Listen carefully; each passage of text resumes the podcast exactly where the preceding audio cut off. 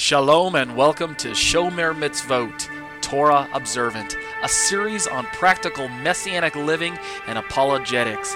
I'm the author, Torah teacher Ariel ben Lyman Hanavi. Torah observance is a matter of the heart. It always has been and always will be.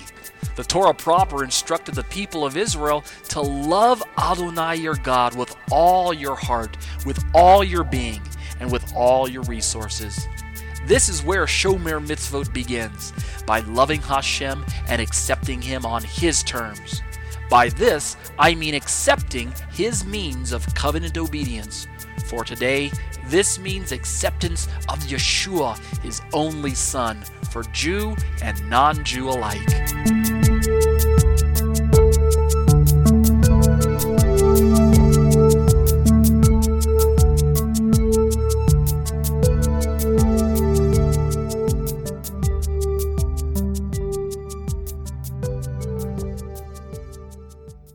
Shalom, shalom. You're listening to Live Internet Studies. My name is Ariel Ben Lyman Hanavi. This is episode number 113.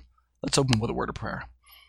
Avinu Malkeinu, our Father, our King Lord, we bless your name tonight. Lord, we want to say that we love you and we thank you for bringing us once again to a place where we can stop, we can slow down, and we, be- uh, we can begin to focus on your name, on your great love for us, on what you've done for us, on how you're, continuing to carry us along and protect us, even in the midst of these dangerous times that we live in, these confusing uh, political times, the the the um, um, the social unrest, the um, the racial tension, um, all of the, the pandemic news, and all of the, the health scare, and just Lord, the general um, sense of of of panic that's uh, sweeping the world today. We don't believe that we should have that mindset.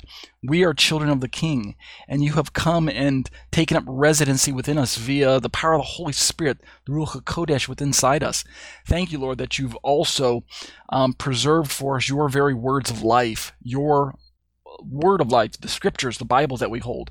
Help us to press in and continue to to um, study it and to to memorize it and to to um, chew on it and to um, just to hide your words deep down inside of us, because that's the very anchor that's going to keep us grounded in, in what you have done for us and are doing for us. Continue to bless us, to raise us up, to give us a voice of witness to those around us. We know this is a, a really a, an opportunity because so many people in the world don't have this peace that passes all understanding. They don't know Yeshua. They don't know who Jesus is. This is an opportunity for us to witness to them, to share with them the good news, to, to let them know that there's something greater than the confusion that's going on in this world. Help us to, to keep that perspective, give us divine appointments and opportunities to share our faith, uh, give us holy boldness as we move forward with that uh, type of dialogue. Um, continue to, to heal us, Lord, and to protect us and raise us up. We'll be careful to give you the praise and glory. B'Shem Yeshua. Amen. Just want to thank everyone for joining me week after week for my live internet studies. My name is Ariel Ben Lyman Hanavi, and I'm a Torah teacher at a real life congregation in Thornton, Colorado. And right now, as you're looking at my screen for this YouTube video that I'm recording, I've got the Harvest website, Kehilat Tunava, in Thornton, Colorado. This is my home congregation, and I invite you out every Saturday afternoon. We meet together. If you're um, able to uh, meet with us, we are in the Denver, Colorado area. Thornton is just north of Denver. Go to our website at www.graftedin.com. And from the home site, um, you'll find that there are resources that you can avail yourself of, teachings, um, you know, questions, uh, get to know who we are. Uh, but also, if you're not able to make it out to our live uh, services every Shabbat, every Saturday, which we canceled this week. Uh, I'm not sure exactly why there, but um, you're always invited to catch us on YouTube. We usually live stream the services, live stream them as we're um, as as Pastor Mark is uh, uh, teaching. But then uh, after the fact, usually a few days later, I believe they upload the recording to YouTube, so you can catch us on our YouTube channel there as well. Um, and then since you do have internet access, head on over to my own website at tetzetorah.com. That's www.tetze T O R A H dot com. And that's my own personal Torah teaching website. I park all of my commentaries and uh, resources available there. They're, they're there for uh, you to access for free. Um, and uh, I want to just alert you to the fact that the live internet studies that we're conducting now, let me just scroll down into the page and give you the logistics. We meet every week of course, today's date is October 17th, 2020, the date of the recording that you're, uh, those of you who are with me in the live class right now are experiencing. Um, and we have two segments to our th- uh, to our hour long study. Segment one, 30 minutes. We are studying through the book of Romans only through chapter 14, and the commentary that I'm using is one that I put together, available on my site. It's called Romans 14 Unplugged: Feasts and Fasts and Food, Oh my, we're in part 32 tonight. We took a two week break because of the festivals, because of fall holidays. And so we've got to do just a little bit of catch up tonight, kind of review. And then the second 30 minute segment that we go through is called Exploring the Shema Discussions on the Issues of Trinity, Paper 2, Yahweh and Yeshua, part 49 tonight. And again, we'll be finishing up a little segment there as we've been looking at the book of John and a passage there where it talks about Yeshua.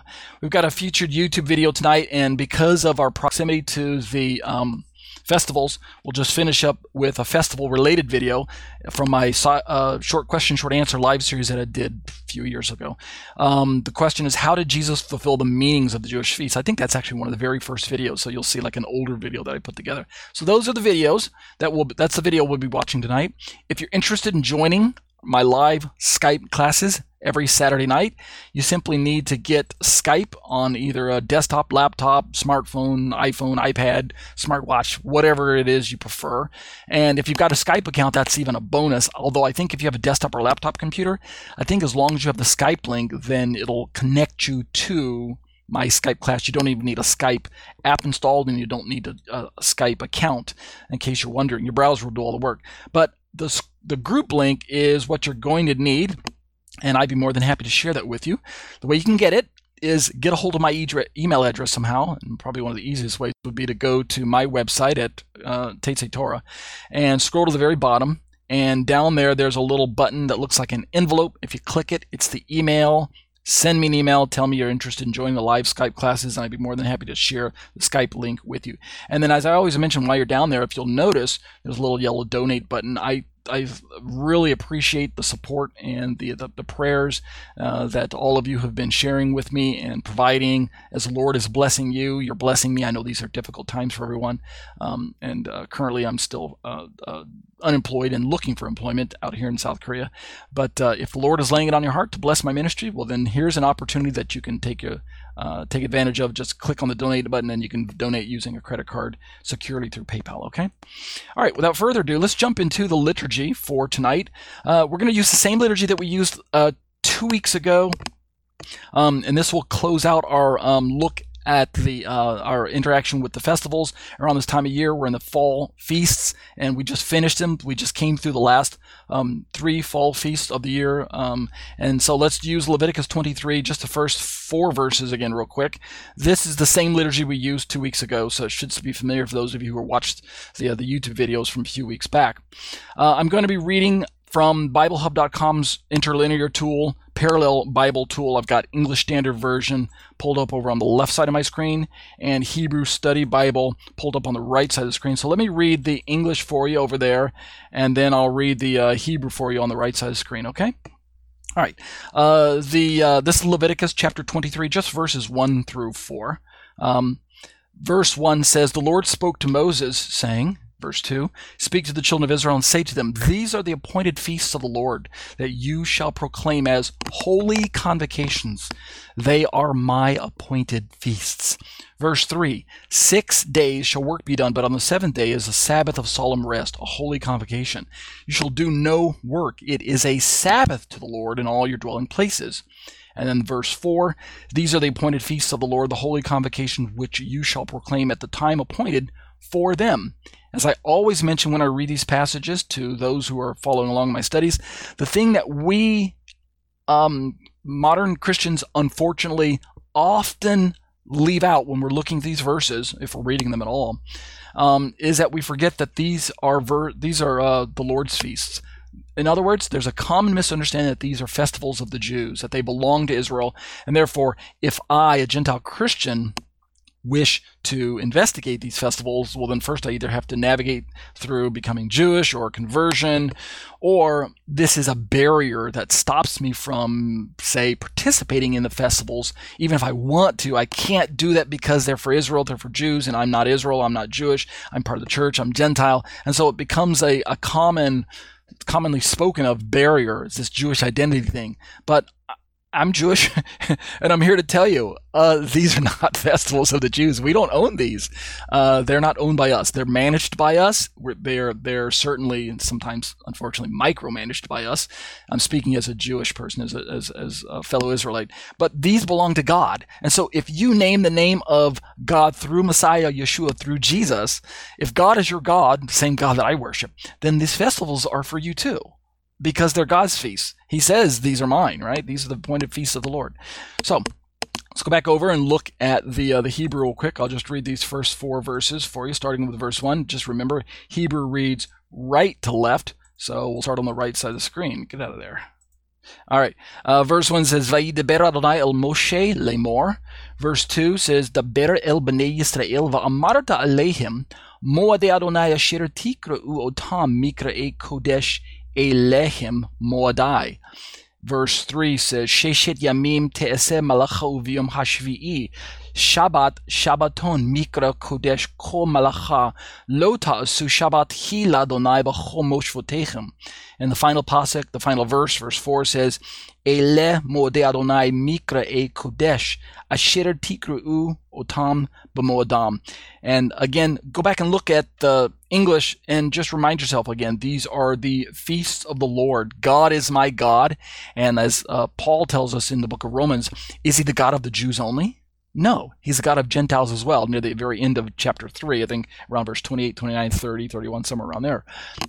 So if God is your God and Yeshua is your Lord, then these festivals are for you. So if you want to join in the celebration, then feel free to. These festivals are for you. In fact, now let's turn to 1 Corinthians, and we're going to find Apostle Paul actually commanding Gentile Christians, along with the Jews who were uh, reading his letters well, he's actually going to enjoin them, that is to say, invite them with a strong imperative, to actually keep the feast. And the feast in question that we're going to read about here in 1 Corinthians is actually the Passover, the Pesach.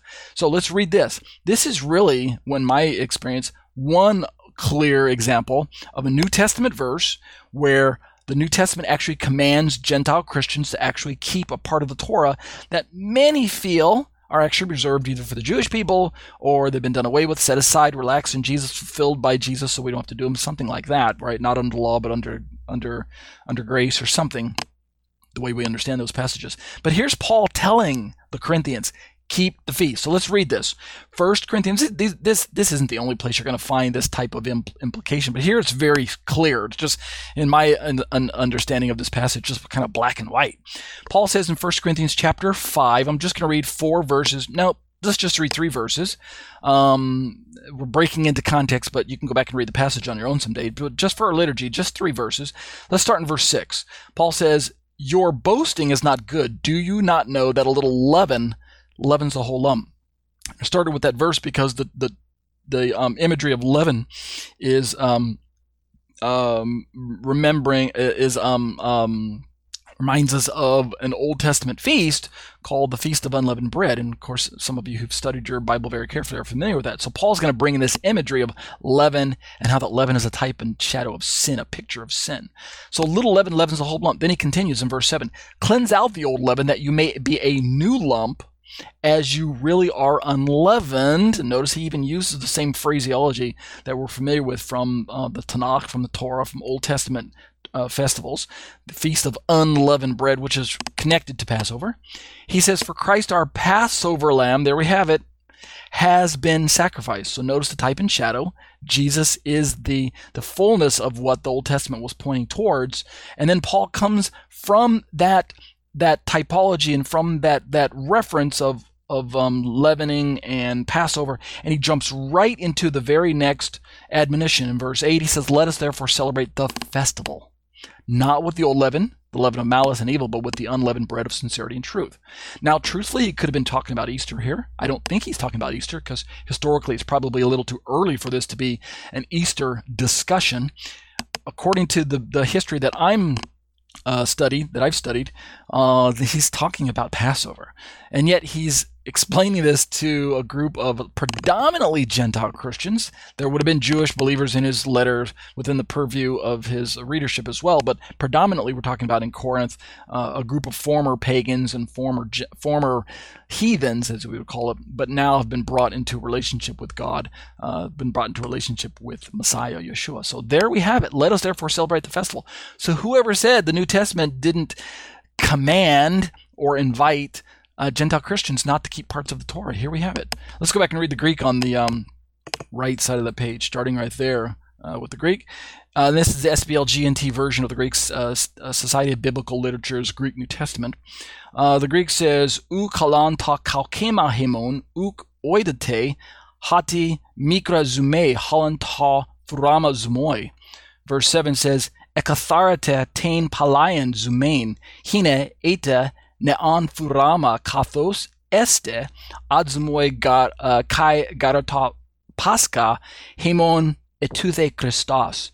And then the final verse, verse 8, says, Hoste haratadzumen me en zume palaya meda en zume kias kai poinerias. I'm sorry, uh, yeah, uh, poinerias al en adzumois Elikrineas Kai Alethias. And that'll be the liturgy for tonight. I always encourage you to go back and study the portion on your own. Go back and read through the passage and um, pray about the uh, the passage that we looked at, meditate on it, chew on it, look up the different um, root words, do your own little mini study. Uh, get to a point where the certain truths of the Bible you latch onto, you hold onto because you have studied it out, and because the Ruach HaKodesh, the Holy Spirit, has revealed it to you, not because some clever Torah teacher on the internet or on YouTube who rattled off the Hebrew and the Greek said that this is what it means.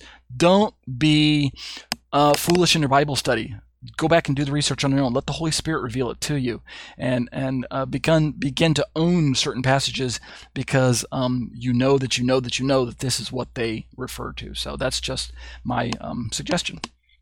All right, let's turn now to the short little video uh, that we're going to watch for tonight.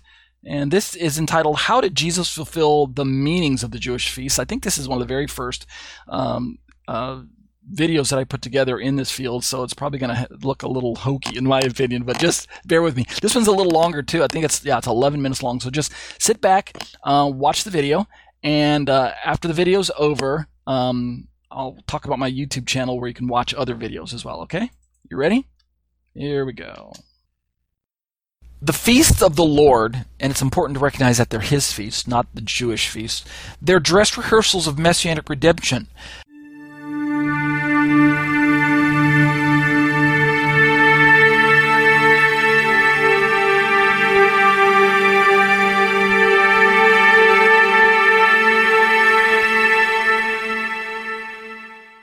How did Jesus fulfill the meanings of the Jewish feasts? Shalom, shalom. You're listening to Short Questions, Short Answers, a Shomer Mitzvot mini series.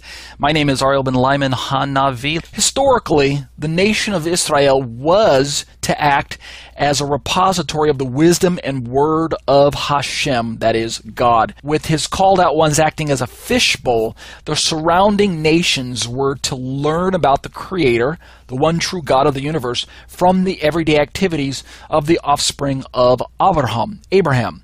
This and my answer is one of the primary reasons that the Torah, the law, was graciously given to Israel in the first place. In both biblical and modern Hebrew, the word for appointment that we read about in our liturgy um, is moed, and we heard that in the liturgy, moed, moedim right? These are the moedim of the Lord. These are the appointments of the Lord. And this is translated as designated times in David Stern's Jewish New Testament or, or complete Jewish Bible version of the Bible, his translation that many of you have. Many Messianics like that particular translation, designated times. Interestingly, the root of the related word for moed kind of a sister word, is mikra, and it's translated as convocations by David H. Stern in the same Bible. The root word of the the root of mikra is the word kara, and this word conveys a sense of rehearsal. I like to think of that in this way Hashem, that is God, masterfully designed the Mikra E Kodesh, the holy convocations, to act as sort of dress rehearsals for his children. Now, naturally, you should ask yourself, of what? The feasts of the Lord, and it's important to recognize that they're his feasts, not the Jewish feasts, they're dress rehearsals of messianic redemption.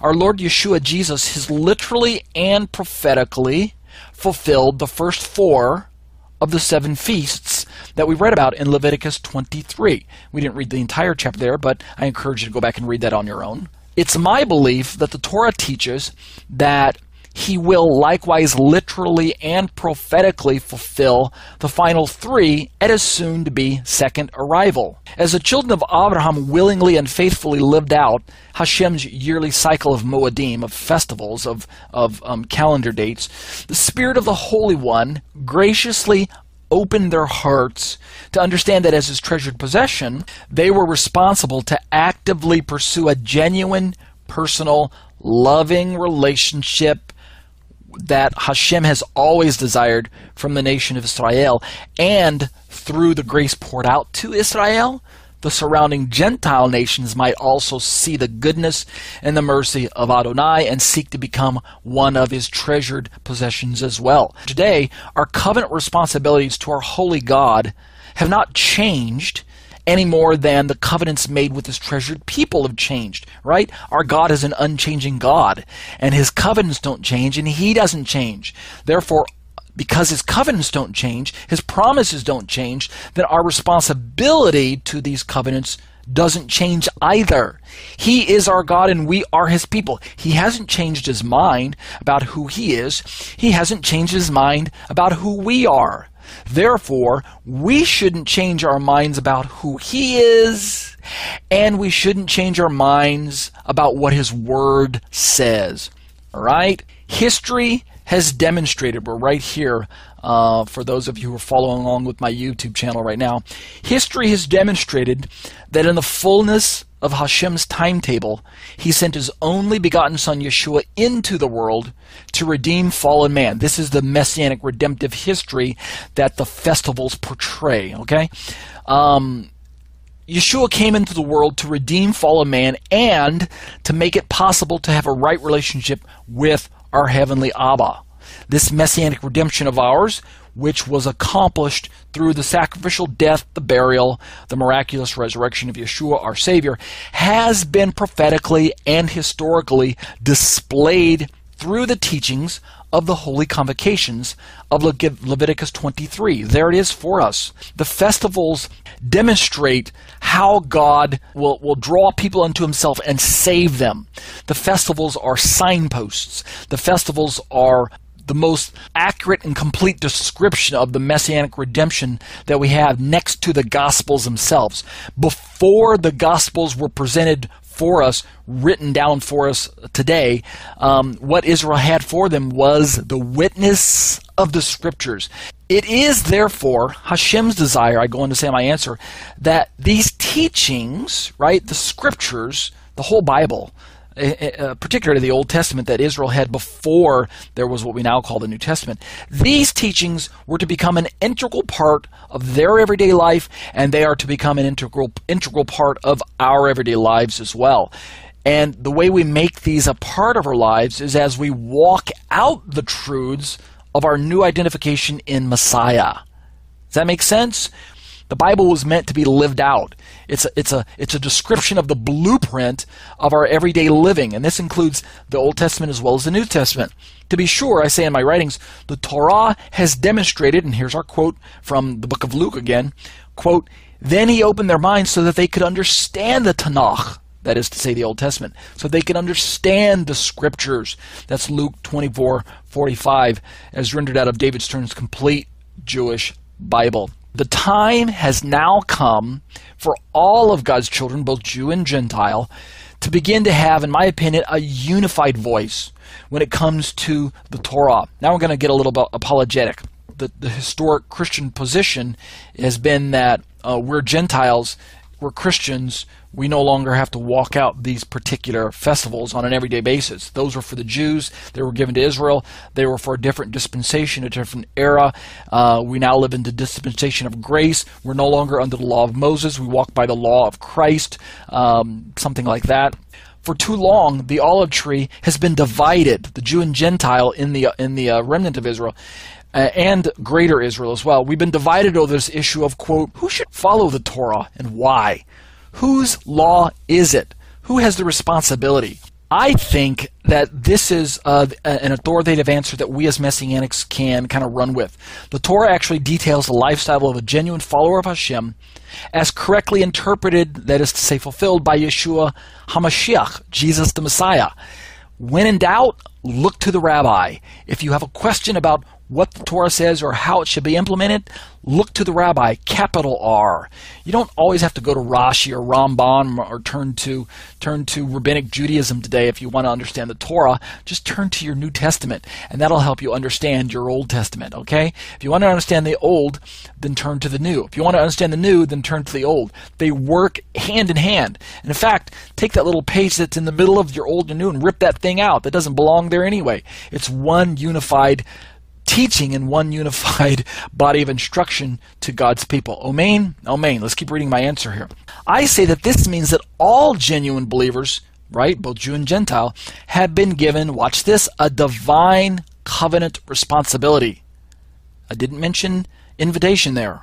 I think we've been given a divine covenant responsibility, as it were, to follow as much of God's word, that is what some people call the Older Testament and, and the Newer Testament, the Older, the Elder Testament. I heard one pastor call it the Elder Testament.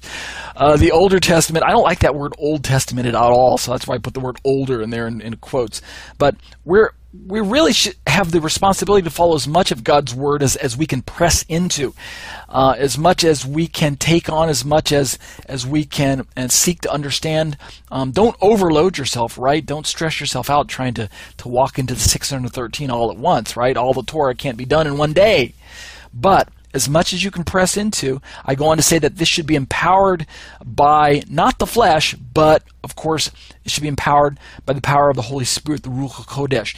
He is the one who empowers us to walk into the Torah, to walk into the festivals that we're reading about in Leviticus chapter 23, etc., etc. So, in closing, in closing, as we looked at this question of how did Jesus fulfill the meanings of the Jewish festivals, uh, my last paragraph says it this way Ultimately, it is my wish as a Torah teacher, as a Jewish believer in Jesus, uh, it's my wish to invite both Jews and Gentiles in Messiah to press into the covenant responsibilities and expectations of Hashem's divine mandate. I use that phrase again, I'm emphasizing this. Hashem's divine mandate to participate each year in his feasts. How did Jesus fulfill them? He walked into the historic reality of what the festivals were describing and what they were anticipating when the Torah was given way back in the times of Moshe. And with that, let's draw our commentary to a close. Uh, I encourage you to uh, subscribe, hit the subscribe button on the YouTube channel here. I think it should be showing up on the screen there. And subscribe to my YouTube channel. That way you can uh, uh, pick up the other studies and follow along. If you're um, listening to this audio podcast by way of iTunes, um, I also encourage you to subscribe to my iTunes podcast. And that way you won't miss any of the studies as they're, as they're brought to you, okay?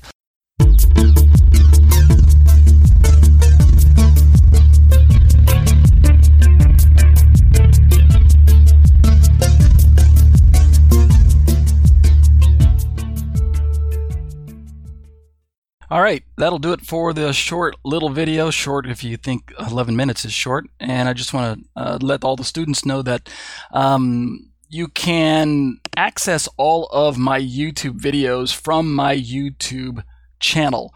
Go to youtube.com forward slash C for the word channel forward slash Tetze Torah Ministries. And you're seeing right now, I've got my channel pulled up on the screen. And uh, from there, I park all of my videos that I upload to YouTube week after week. Um, and I've got various uh, playlists uh, and various featured videos uh, that you can follow along with, whatever topics, if you're interested into Pauline topics.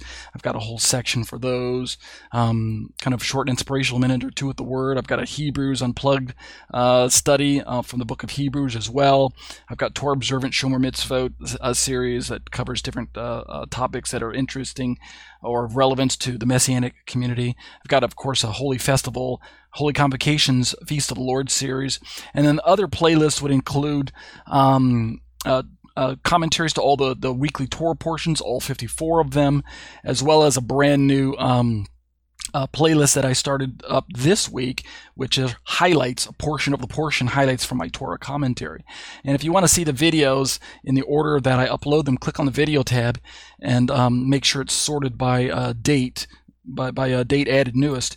And then you can see uh, the videos there that I upload and uh, access them from there download them share them.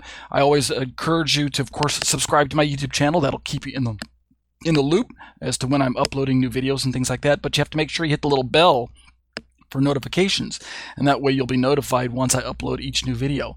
I also encourage uh, people to um, hit the little like button if you like what I'm uh, uh, producing, uh, and, and, it's been a blessing to you. Hit that little like, uh, little thumbs up guy, and then lastly, don't forget to share. Right, sharing is caring. Is that what they say?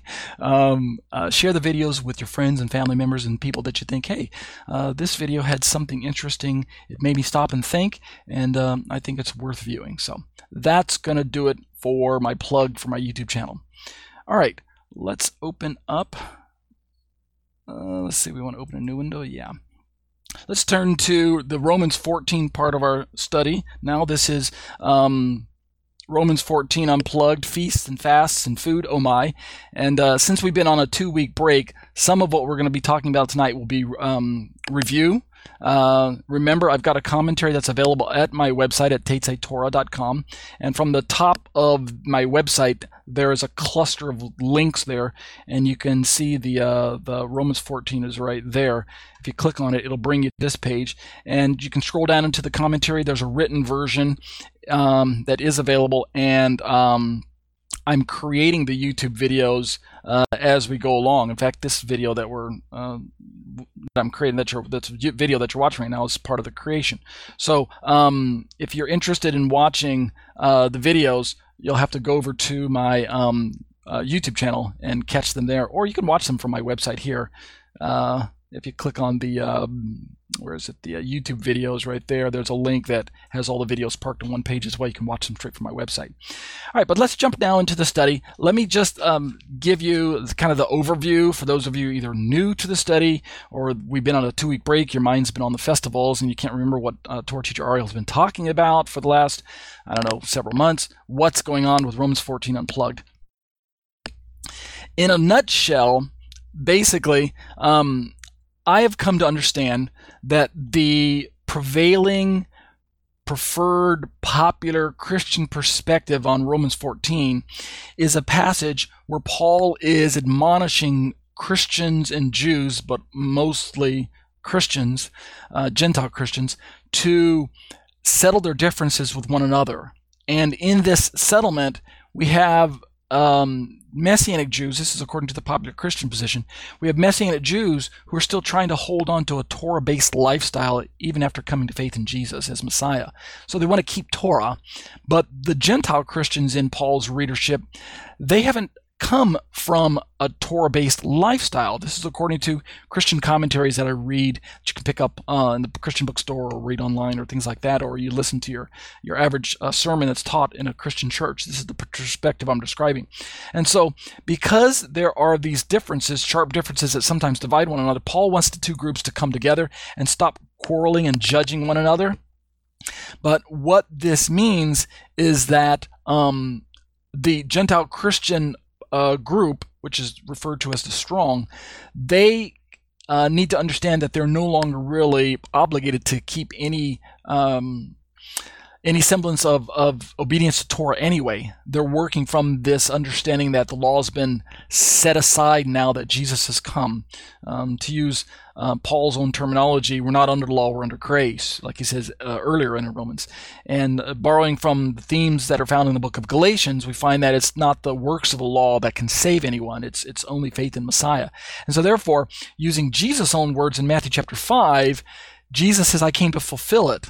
I came to fulfill the law. And so our our our standard and cr- traditional historical uh, understanding of this passage and Paul's writings as a whole leads us to a conclusion that um, even though there are people in the world who are named Messianic Jews or Messianic communities, Messianic Jews and Gentiles, and they claim that keeping Torah is something that's relevant for them, we in mainstream Christianity, evangelical Christianity, Catholic Christianity, uh, uh, Orthodox Greek Christianity, and all of the varying denominations that are found around the world, predominantly the viewpoint that we have been handed and that we've come to understand is that the law is not something that we need concern ourselves with. At least not the the um the um uh, ceremonial and the civil. We, of course, still hold to the moral, right? Thou shalt not kill, thou shalt not uh, commit adultery, thou shalt not lie, thou shalt not steal, those types of things, we hold to those.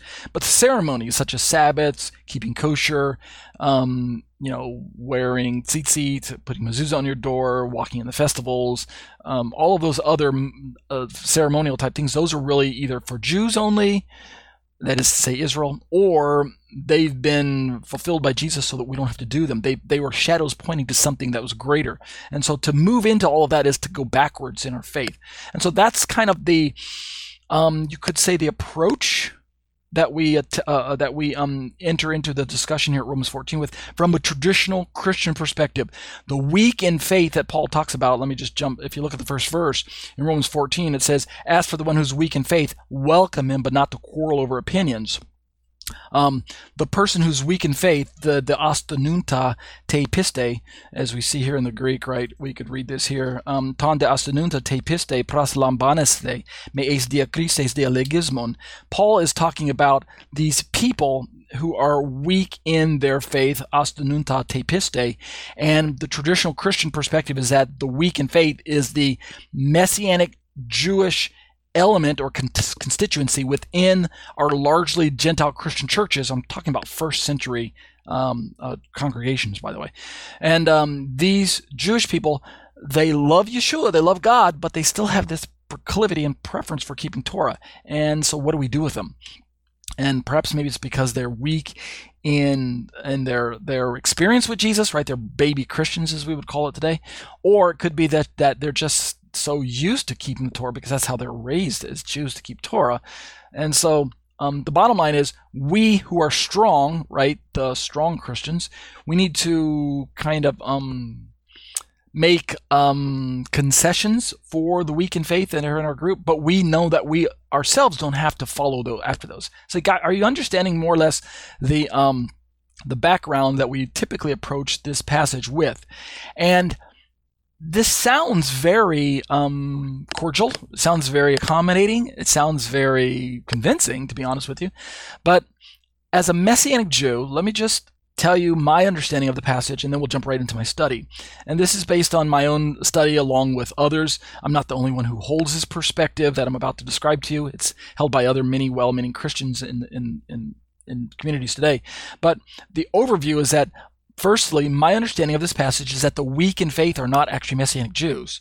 They're actually non Christ believing Jews. They are Jewish, but they are Jews who have been raised with a faith in God and a loyalty to Torah, but they haven't yet become convinced that Jesus is the Messiah that they read about in their Tanakh. So they're in dialogue with Christians, with Gentile Christians in their communities. Um, you remember the Gentile Christians were visiting the synagogues. You go back and read through the book of Acts. Uh, and Paul certainly spoke in the, the, uh, the, synagogues of his day. You know, this is before the, the hard break between Judaism and Christianity that we had in the following centuries. So in, in Paul's day, we still had a lot of um, interaction between the Jewish community and the Christian community. But the weak in faith, in my understanding, would have been Jews who were weak in their faith in Messiah. But they were open to the idea. They weren't hostile to it like Jewish people are today, like the anti missionaries are poisoning their minds to turn away from Jesus of the Bible. Uh, the Jewish people in Paul's day were many of them, not all of them, but many of them were open to the idea that Jesus was the long-awaited Messiah that they study about. So I think they are the weak in faith. And the message that Paul's trying to get across, of course, yes, it's not to judge one another. That part is true. I'm just scrolling down to my um, passage uh, so we can get ready. Um, Paul does not want them to judge one another. This is true. But at the same time, there's not, it's not necessary to insert into Paul's letter the assumption that Paul thought that the law was abrogated or uplifted or done away with or superseded by the law of Christ or something like that.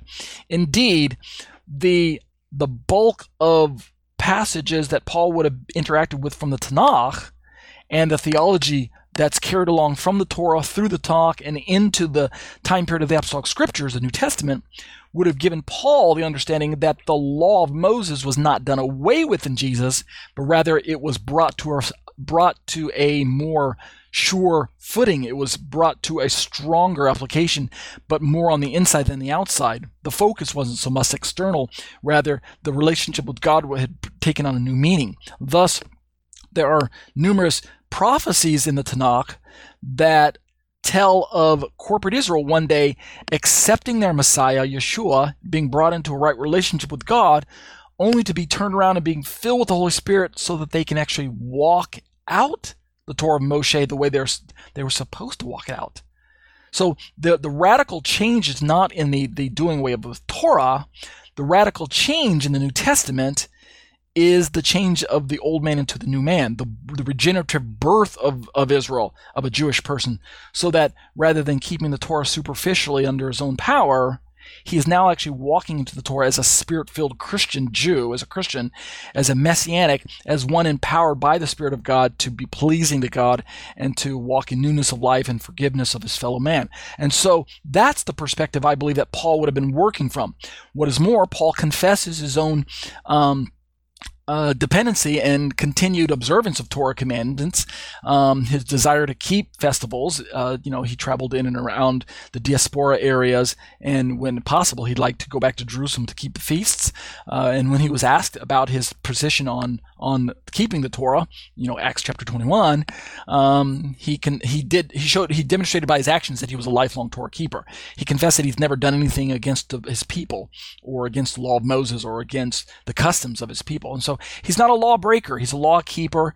And so we need to really rethink the way we have cast Paul for the last 1900 to 2000 years or so. And, and thankfully, there are many communities around the world, Christian and Jewish, that are rethinking Paul, giving him his own voice once again, and beginning to realize that Paul didn't have anything bad to say about Torah observance per se. He had bad things to say about legalism, and he had bad things to say about what we what we term nationalism, or what I like to term ethnocentric Jewish exclusivism. The idea that the Torah is for Jews only, and that my Jewish identity is what brings me into a right relationship with God. And so Paul had bad things to say about that perspective of the Bible but he really had nothing bad to say about keeping the Torah from a spirit led position, as long as you're understanding that uh, it's not your Torah keeping that's saving you or earning you brownie points before God or anything like that. So, uh, and he also um, went to great lengths to explain that the Torah is not a Jewish exclusive document. It's not for Jews only. It was given to Israel to caretake, to safeguard it, but it was meant to be shared with uh, anyone who would join themselves and, and, become part of remnant Israel and join themselves to Israel at the remnant level, thus taking on the, the covenant relationship of, of um, the body of Messiah, aka the remnant of Israel. Remember, and I'll say this before, uh, and then I'll just jump right into my study. In order to understand the scriptures better, from Paul's perspective, Israel is comprised of Jews and Gentiles in Messiah. It's also um, still comprised of unbelieving Jews, but that's the national Israel part that Paul's seeking to witness to and bring into a relationship through Yeshua into relationship with God one day. So we'll talk about that as time goes on. But for those of you who have just joined me in my studies or are just picking up where I left off, let's turn now to Romans 14. Um, we've been really looking at just verses 2 through 4 let me just uh, conclude with where we were going with that. Let me see. Did I lose my no? All right. So um, let me read um, just two through four of those verses, and then we'll jump into Tim Hegg's commentary. He's a Messianic Jewish author that we've been borrowing the notes from. Um, and the question we've been asking for this section, and, and we will finish this section tonight so that we can jump down into the next question Are Christians free to worship God any day of the week? We'll start that next week. And that covers verses 5 through 9 of Romans 14. But for now, the question is what is the contrast between anything and vegetables? Um, uh, uh, in uh, on my screen right now, you see I've got the ESV over on the left and the SBLGNT on the right.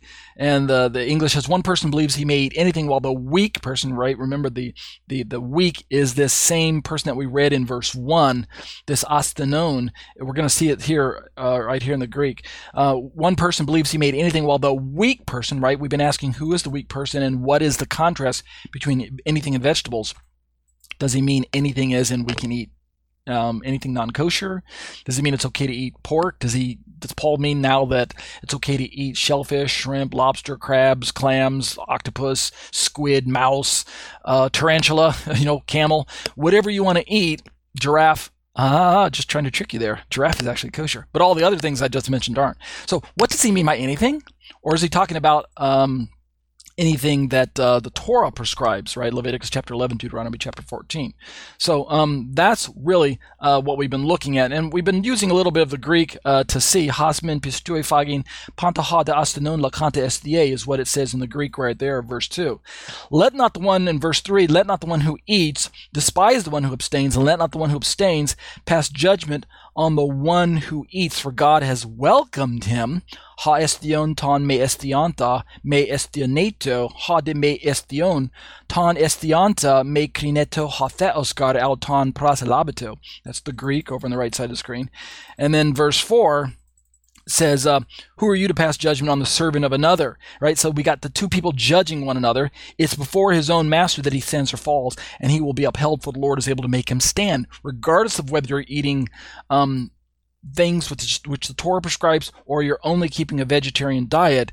God is going to accept you one way or the other. The Greek says uh, sutis e hakrinon, alatrion oikatein ta idio kurio steke e pipte stathesete de dunate garahakuria ste sai auton. And when we turn to Tim Hegg's commentary, we're going to see that there's um, some Greek that uh, bears relevance as we look at it maybe we can better understand who the weak person are, who these weak people are, and uh, what's the contrast between anything and the vegetables. And we looked at two weeks ago. You have to go back and listen to show number 112 um, in the previous shows. Um, I believe that the contrast here is not between a kosher diet versus a vegetarian diet, I don't think that's what Paul's referring to.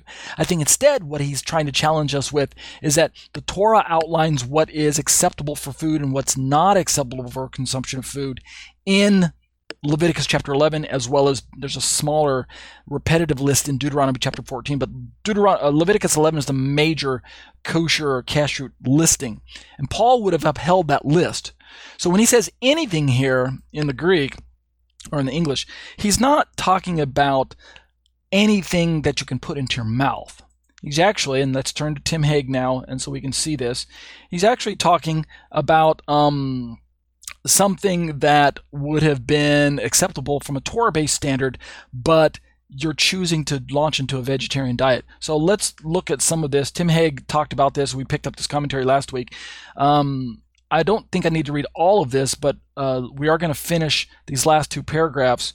But last week, uh, let me just read maybe this last uh, sentence here. Um, let me start right there. Paul, sa- uh, Paul says, this is Tim Hegg. While Paul t- clearly taught the need to establish the Torah, right? Remember Romans 3.31. He was not concerned to establish all the rulings of certain sages, even if they did represent the majority opinion. He was no doubt concerned that such a position would hinder the inclusion of the non-Jews as they strove to become full-fledged participants in the Jewish community of faith. So um, from Paul's perspective, he, he believes that both Jew and Gentile in his day should receive Torah they should be walking into Torah. They should be keeping Torah. But number one, not to not for the purpose of being saved, not for the purpose of earning brownie points, not for the purpose of showing that you're a better ethnic group than the other or anything like that. Torah simply defines the um, the lifestyle of redeemed covenant community member. It's the blueprint for living. It's the right way in which to walk out your lifestyle because God deems uh, this the right way to live. And the Torah being a document that is um, uh, written for Jews and Gentiles who are in covenant with God, or anyone who's in covenant with God, then it becomes a document that's available for Jews to keep as well as Gentiles to keep. So he doesn't have to uproot Torah in order for him to admonish uh, those who are keeping a, a, vegetarian diet versus those who are not vegetarian uh, to c- stop quarreling with one another. Tim goes on to conclude in this paragraph starting right here. One should also note how the two parties, you know, the Jews and Gentiles in this passage, are described in these verses by the apostle. One person has faith that he may eat all things, but one who is weak eats vegetables only. Here, those willing to eat meat, that is all things, right? Those who are not vegetarian, are described as having faith. And the Greek says hosmen pistue phagein panta. Literally, Tim Hegg says this would be described as on the one hand, he who is believing to eat all things, while in comparison, the phrase "those who are weak," the "ha de astenon," which uh, reminds us of what we read about um, earlier in verse 1, the weak in faith, the ton de estenunta, te piste, this must be understood as referring to those same people. So verse 1 and verse 2 are the same crowd, even though he doesn't use the same Greek right? He leaves off some phrases. In verse 1, he calls them weak in faith, right? The full Greek phrase, ha de est, I'm sorry, ton de astenunta te piste, the weak, the one who are the ones who are weak in faith. But in verse 2, he kind of uses shorthand. He says the ones who are weak, right? He leaves off the, the, the, the, part about weak in faith. But by context, we see they're the same people. That's the point that Tim Hegg's trying to bring up.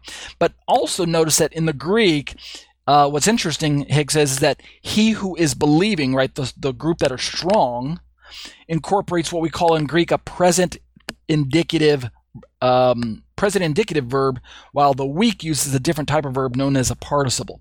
And remember, um, in case you're not versed in Greek, um, the uh, uh, the Greek language has many different moods and tenses and things like that and uh, voices, and it's a little more elastic than I think the the the, the English uh, or even the, the Hebrew. But in the different tenses that we find Greek, the present tense is one of the more popular tenses that we find throughout the New Testament. It's, it's the predominant uh, verb tense that's used, and it simply means just like it sounds, present tense. It's something that's either continuous or it's ongoing. Sometimes it's undefined, but it, it's continually present um, uh, the continuous present uh, can be um, defined as kind of using a participle, like it's ongoing ing, uh, you know, walking or standing or uh, eating or speaking or something like that, and so or believing, like in this verse.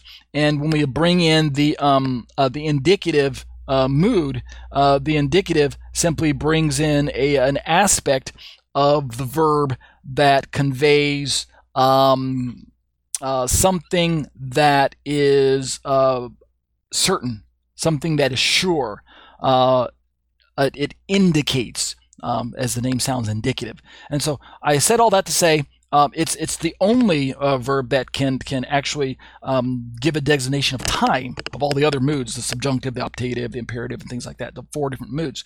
And so Paul's simply using one of the more popular moods to indicate, as Tim Hegg says, uh, perhaps the reality that this is who you are in Messiah. You are those who have faith. As Tim Hegg says, what might this suggest? It could be that the use of the present indicative points to a specific, or at the top of the page here, specific confession of faith, i.e., confessing Yeshua as Messiah. The, the strong, they are presently indicated by their believing in Jesus. That's what we might say by the present indicative verb there. While the participle of the weak in faith, right? This sounds kind of fa- strong, uh, odd because it's not a present indicative; it's a participle. It describes a present characteristic, right? The ing participle, but it is a different type of verb. It perhaps points to a condition of weakness which the apostle considers to be current Notice it's got an ing aspect to it, but it's not necessarily permanent. That is to say, um, the comparison is Paul would describe believers as currently believers, presently believers, right? Present indicative, but this is something that doesn't change. Their state of being saved doesn't fluctuate, right? It doesn't change from day to day. It's something that took place at a definitive time in their history, in their past, and they are presently still in a state of being saved, present, uh, present indicative. But by comparison, by simply using a, a, lesser type of verb, the the the um the indicative, uh, the participle, I'm sorry, for the weak in faith, um, he's uh, uh, perhaps allowing, from a technical perspective, allowing for the weak in faith to actually change their status from one day to the next. So, so presently they're weak. Remember, I think weak means undecided when it comes to who Jesus is. So presently they're weak. They're undecided as to Jesus being the Messiah, but that could change as they continue to dialogue with Christians in their group and make a profession of faith. So presently they're weak, but they don't have to stay weak. So uh, currently weak, but not necessarily permanent. Those weak in faith were viewed, him Tim Hegg says, by the apostles, those still in the process of declaring their faith in Yeshua. Um, I think we'll stop right there with Tim Hegg's commentary because I don't want to get too technical. But the bottom line is um, there's a there are other ways to interpret this passage, and we certainly have the Greek uh, um, to support other perspectives of this passage. We don't always have to default and say that the weak in faith are those who keep Torah, as if keeping Torah as a Christian is a sign of weakness. That's really, as I mentioned, the, the prevailing Christian perspective that doesn't sit too well with many Messianic Jews, myself included. Although I'm not openly offended, I'm just um, wondering how we can arrive at the perspective given the preponderance of of of, of scriptures in the Tanakh that teach that uh, keeping Torah as one filled with the Spirit is a sign of strength, not a sign of weaknesses, not a sign of weakness. Uh, Paul himself considers uh, he's considered one of the strong, right? Read Romans 15:1. He is one of the strong, yet he kept Torah, um, and the the prophecies point towards uh, uh, Israel keeping Torah one day as they're filled with the Spirit. So to describe a person as weak because they believe in Jesus plus Torah is a very, um, in my opinion, it's a very weak argument, pun intended. All right, Having said all that, let's turn now to our second uh, study. For the next uh, last, say, five or ten minutes of our study, we'll keep it short tonight. Um, this is Exploring the Shema Discussions on the Issues of Trinity. And this uh, study is available on my website as well. Again, go to tetzetorah.com and from the home page or any pages, right at the very top of the cluster of links, click on the link that says Discussions on the Issues of Trinity right there. And this paper is a bit longer. It's intended to be three parts one, two, and three, pun intended there, Trinity study. And uh, we're in paper two. All of the uh, videos that are attached to this study are right at the very beginning, so all of the media is there. Scroll down past all of the YouTube thumbnails, scroll down past all of the um, podcasts and the, the, audios, and you can jump into the written study. There's also a PDF version if you'd like to print it and, and keep all the formatting. Uh, it's right available there. And so we're in uh, paper two uh, of this particular study, where we're talking specifically about um, Yahweh and Yeshua. We're looking at the um, challenges that face us as Christians and as Messianics of how can we say that Jesus is God, but at the same time, Jesus is fully human, right? The whole hypostatic union discussion all over again. Uh, what about all of the Unitarians out there? What about all the Oneness Pentecostals, right? What about all of the Jehovah's Witnesses and Mormons? What about all the Iglesia, uh, Christ, and Iglesia, Iglesia, I can't remember their name. Um, um, the, the, the groups out there that don't hold to the idea that Jesus is very God veiled in flesh. What do we do with that theology? And so part of most of this is very apologetic in nature. So what we've been looking at are um, uh, passages out of the New Testament, and specifically, we're still focused on John. We're going to conclude this tonight, by the way. Uh, John 1 1 is one of the favorite passages of Trinitarians such as myself who hold to the belief that Jesus is very God veiled in flesh. Let me just state it right up front in case you misunderstand my position. I am a Messianic Jew. I hold to a belief that there's only one God, but I also hold to a belief that Jesus, Yeshua, is 100% human but at the same time, he is 100% divine. He is very God veiled in flesh. I don't completely understand how that's possible, but I believe it because I believe that the, the Bible teaches it. And so I'm not afraid of admitting the fact that, that I worship Jesus as very God. Now, this doesn't make him God the Father. the Son is not the Father, the Holy Spirit is not the Son. So we've all seen the little Trinity badge. I probably got one on my screen right now in my post production that you're looking at the you know Jesus is God, uh, the Son, uh, the the uh, uh, the Holy Spirit is God, and things like that, and the Father is God. But uh, Jesus is not the Son is not the Father, and the Holy Spirit is not the Son, and and so. Um, God is one what and three who's, like Dr. James White is fond of saying. He's one God, but he's three persons. So I believe in the, the, the classic uh, Nicene Creed or Apostolic Creed or, or um, whatever creed that you're used to re- reciting in your church tradition. So John 1 1 tells us that the beginning the Word was with God, and this Word, which was eternal with, with God, was also very God Himself. We looked at all of these um, possibilities of him being a god, like the Jehovah's Witnesses talk about. Is was he was he a god? Was he a lesser god? Was he a mini god, kind of like a mini me, right? A, a demigod? And we've come to the conclusion that, that that's not the best way to view these passages.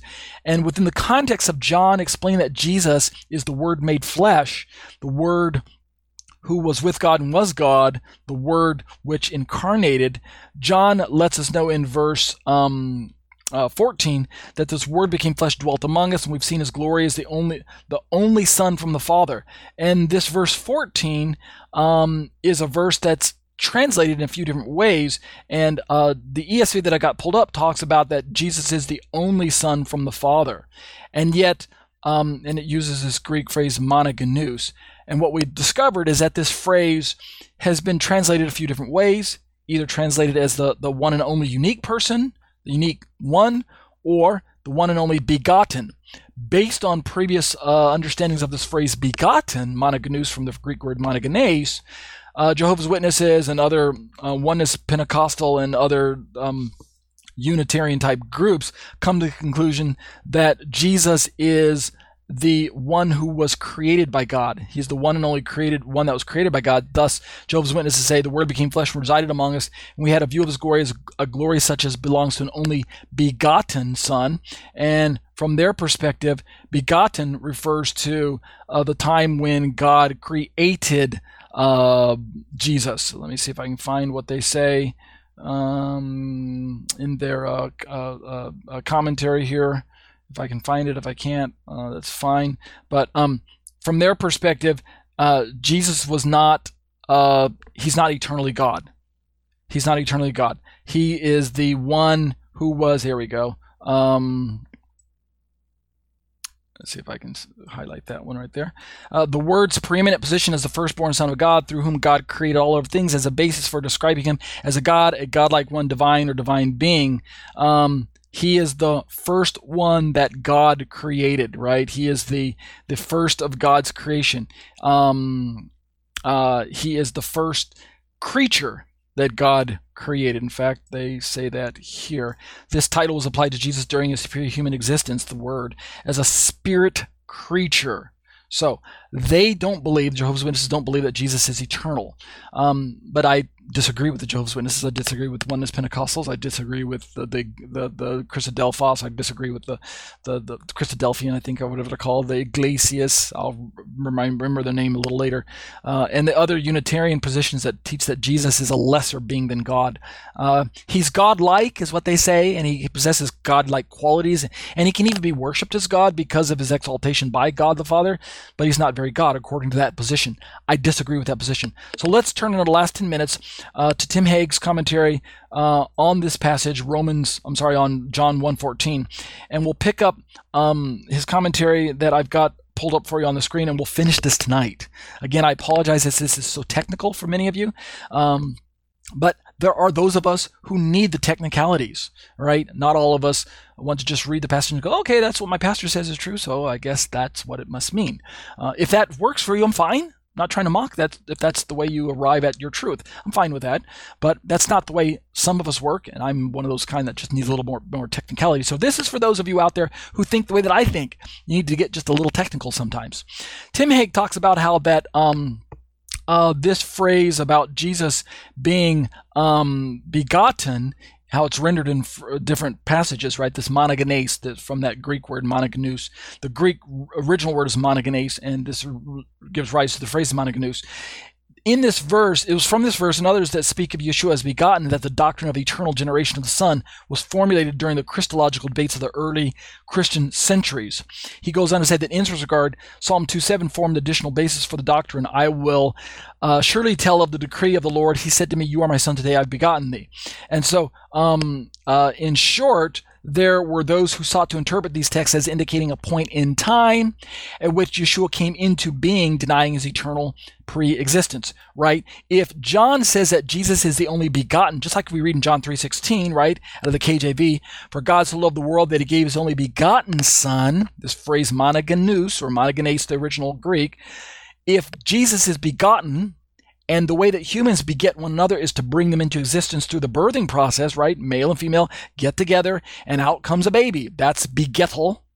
If that's true, then perhaps Jesus was not eternally existing with the Father, is what some um, uh, fringe groups and some um, heretical groups and some different ways of, of understanding this passage. Perhaps maybe Jesus was brought into existence and God quote unquote birthed him, that is, say, created him, and that's why he's the begotten son. That's why we're having this discussion. That's why it's relevant for us. Uh, just FYI, if we go over to um, uh, John, I'm sorry, Psalm 2, and look at it, uh, we can see I've got Hebrew pulled up here, and I've got Greek pulled up here. And uh, in the in the Hebrew, there's a phrase right here, Yelididka, uh, where the psalmist says, "I have uh, I have begotten you. Uh, literally, I've the same, just the standard phrase for uh, for having children, right?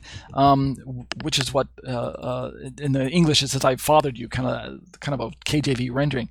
But when we, we can see from the Septuagint that there's a, a Greek word that's uh, used here, right down there. Um, and this um, this phrase is rooted in the same word as monogenes. It's got the same genes part to it, um, which means begotten or how you bring children into the world. So it is true that the psalmist could have been using that that phraseology that was common in their day to beget children. But um, let's let Tim Hegg uh, explain what I think is a very strong uh, case that can be made as to how a better way to understand this. And then that'll close out our commentary for tonight, and we'll close in prayer. Okay, I think we're going just a little bit over in time.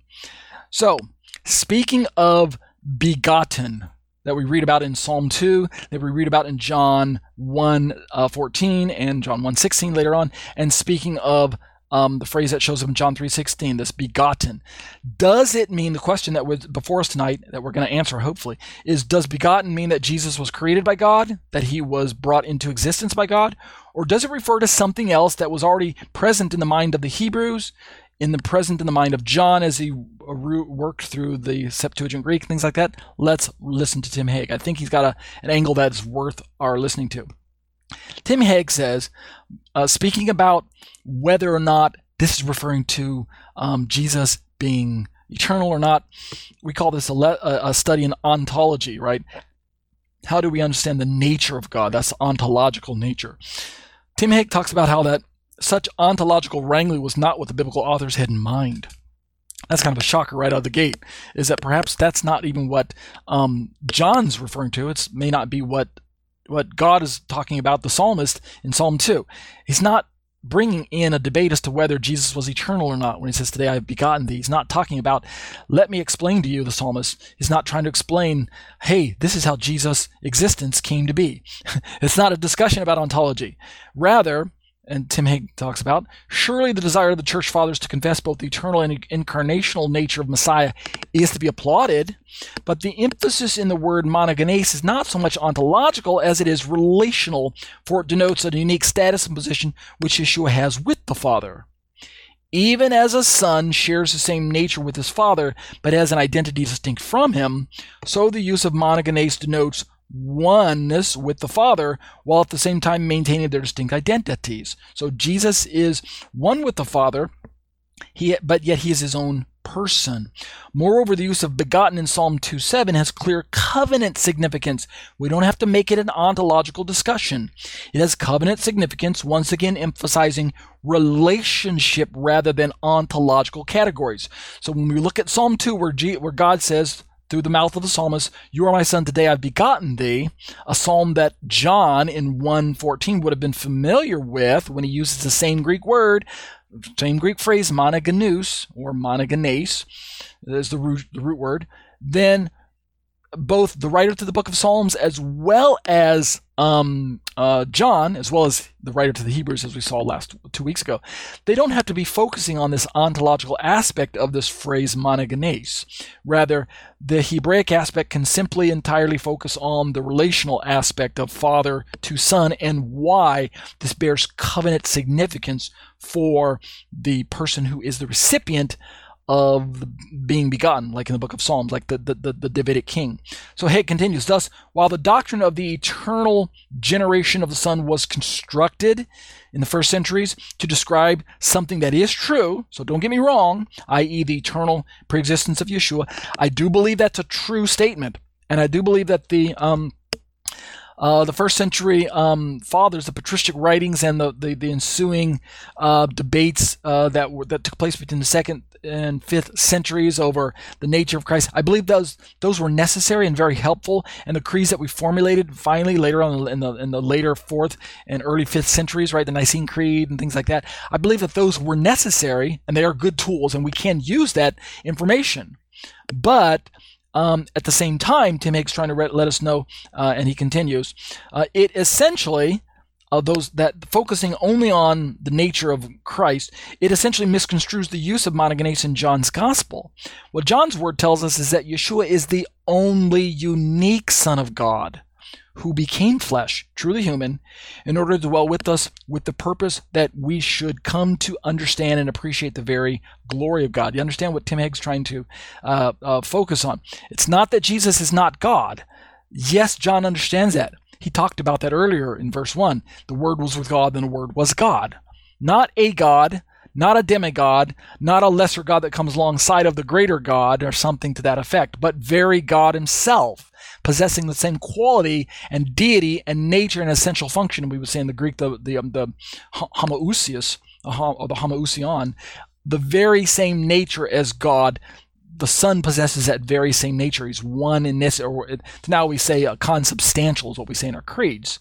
But the point that John's trying to make in verse 14 when he describes Yeshua as being the only begotten is not that he is this eternally existent being like God was. The point that John's trying to stress now by using this phrase monogenes, which is rooted in the Greek word monogenes, is that Jesus is the only unique Son of God he is truly human. He dwelt with us, as Tim Hegg says, with the purpose that we should come to understand and appreciate the very glory of God. And Tim Hegg concludes, and we'll use this to conclude our study tonight.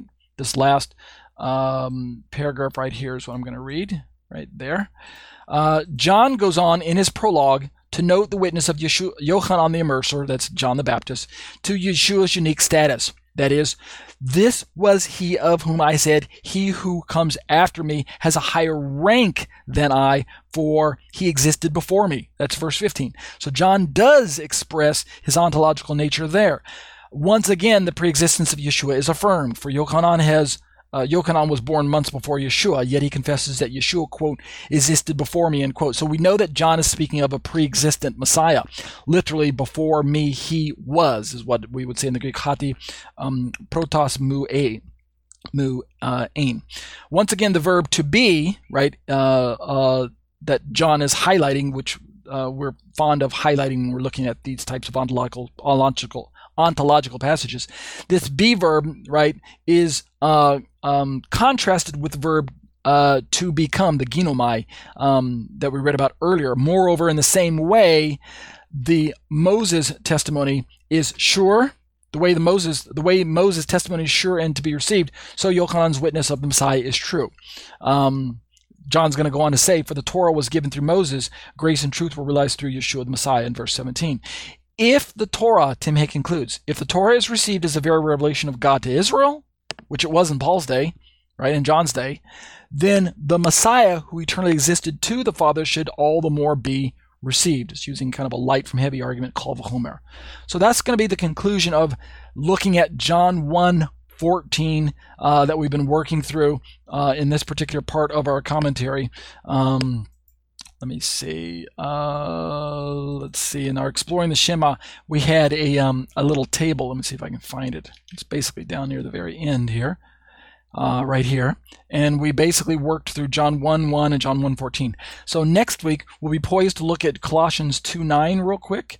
um, about uh, how, about how the Son is called uh, God or uses terminology that links him to God. So we're done with John for now. Um, if you have furthering questions about uh, the John studies, go to my website, Exploring the Shema. Uh, go to my website at tatetorah.com and click on the Explore the uh, discussions on the uh, issues of Trinity link. That'll take you to the Exploring the Shema page. And as you begin to scroll down, look at all the videos that have to do with John, right? The last, oh, easily the last, um, probably 20 or 30 videos. Uh, where we worked down through the idea of John starting me way, way over here, part 42.3, or I say maybe part 42.1 uh, and working our way all the way to part 48. So there's a lot of parts. Go back and watch those videos. Videos they're short. They're three to five minutes long, so you can easily take them in. You can binge watch them if you want. Uh, but we'll continue through our study of the Shema and have these difficult um, discussions on how can Jesus be fully God and fully human, something that we affirm. Okay, Amen. Amen. Let's close in prayer. Abba, bless your name and thank you for the opportunity to share my thoughts with the students. I pray that you'll continue to give me clarity. I know the um, topics are difficult. I know they are challenging, and I know that I don't have all the answers. I'm not even imagining that I do. But Lord, I do know that you have all the answers, and I know that your Holy Spirit reveals truth to us as we press in, as we avail ourselves of the words, as we're diligent to study, as we push back against error and confusion, as we rely on the objective word of the truth to, to wash over our minds and to continue to give us insight, as we avail ourselves of the resources that the other scholars have uh, done. Uh, Lord, help us to come to um, a better understanding of what your words are saying to us so that we can apply them, so that we can live lives that are pleasing to you, so that we can be witnesses to people around us. We don't want our Bible study just to, to stay within the walls of our short little Bible study rooms and between the walls of our churches. We want to study in order to do, in order to teach others, in order to reach a lost and dying world, those around us, with the love of our Messiah, Yeshua, explaining to them that there's only one name given among men whereby we must be saved, and his name is Jesus. His name is Yeshua. Give us boldness to witness to those around us. We'll be careful, Lord, to give you the praise and the glory. B'Shem Yeshua. Amen. That concludes our show for today. It is my desire that this continuing series of teachings will assist the average non Jewish believer or new Messianic Jewish believer in his desire to become a more mature child of God. And now, O Israel, what does the Lord your God ask of you but to fear the Lord your God, to walk in all his ways, to love him, to serve the Lord your God with all your heart and with all your soul, and to observe the Lord's commands and decrees that I am giving you today for your own good. To the Lord your God belong the heavens, even the highest heavens, the earth, and everything in it. Yet the Lord set his affection on your forefathers and loved them. And he chose you, their descendants, above all the nations, as it is today. Circumcise your hearts, therefore, and do not be stiff necked any longer. Because the Torah is written on the hearts of all who truly name the name of Yeshua as Lord and Savior, it is meant to be followed to the best of our ability. We have no reason for fear of condemnation or the trappings of legalism. My name is Ariel Ben Lyman Hanavi. The intro and outro song were written, produced, and performed by Ryan Kingsley. For more information on contacting Ryan, you can reach me by email at yeshua613 at hotmail.com. That's Y E S H U A number 613 at hotmail.com. Or visit our website at graftedin.com. That's graftedin.com.